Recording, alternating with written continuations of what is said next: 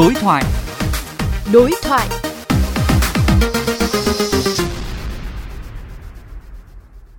Thưa quý vị, Ủy ban Thường vụ Quốc hội đang họp và cho ý kiến hai dự thảo luật bảo đảm trật tự an toàn giao thông đường bộ và luật giao thông đường bộ sửa đổi. Đáng chú ý, dự thảo luật giao thông đường bộ sửa đổi lần này không còn quy định về quản lý đào tạo, sát hạch, cấp giấy phép lái xe mà công tác này được đề cập tại luật bảo đảm trật tự an toàn giao thông đường bộ. Nói cách khác, công tác sát hạch, cấp giấy phép lái xe được đề xuất do Bộ Công an quản lý. Điều này sẽ có tác động xã hội như thế nào? Đối thoại với phóng viên Mạnh Đồng, đại biểu Quốc hội Trần Thị Quốc Khánh, Ủy viên thường trực Ủy ban Khoa học, Công nghệ và Môi trường của Quốc hội chia sẻ. Thưa bà, hiện nay công tác sát hạch cấp giấy phép lái xe đề xuất là do Bộ Công an quản lý.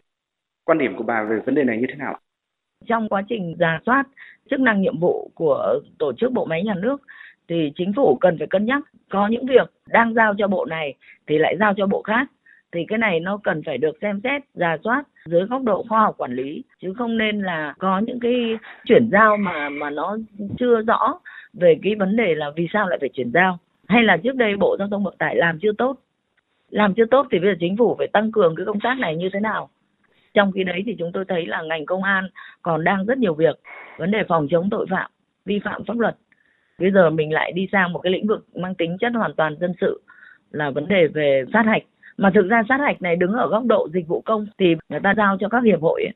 nhiều luật người ta cũng quy định vấn đề kiểm định chất lượng. Thì nhiều khi người ta phải giao cho các hiệp hội, ngành nghề người ta làm. Làm như thế nó hợp lý hơn và nó đi đúng với xu hướng là khoa học quản lý. Lúc đấy các cơ quan nhà nước sẽ tăng cường công tác kiểm tra, kiểm soát. Làm không tốt thì xử lý vi phạm chứ không có nghĩa là bây giờ mình ôm vào làm thế thì mình làm không tốt thì ai xử lý đây? Theo bà nếu việc chuyển đổi cơ quan quản lý lĩnh vực này thành hiện thực thì sẽ có tác động xã hội như thế nào? Chỗ này phải xem xét. Và ở đây thì đề nghị thường vụ quốc hội phải có những cái định hướng làm sao cho nó đúng với chủ trương của đảng và nhà nước. Chứ nếu mà chúng ta nể nang hoặc là có những cái ngại ngùng gì mà cuối cùng cứ đưa ra cho cho quốc hội bàn thì lúc ấy rất nhiều ý kiến ngược xuôi mà tôi được biết có một số những cái luật trước đây thì quy định ở bộ này, nhưng mà giao cái nhiệm vụ đấy cho cái bộ khác. Thì chuyển giao toàn bộ cái bộ máy đấy sang bộ máy ở bên kia chứ không phải bên bộ công an lại tăng quân số, còn bộ giao thông đang làm cái này thì bây giờ là ngồi chơi à? Hay là lại tinh giảm cái bộ máy đấy? Thì có lãng phí cái nguồn nhân lực không? Vâng xin cảm ơn bà.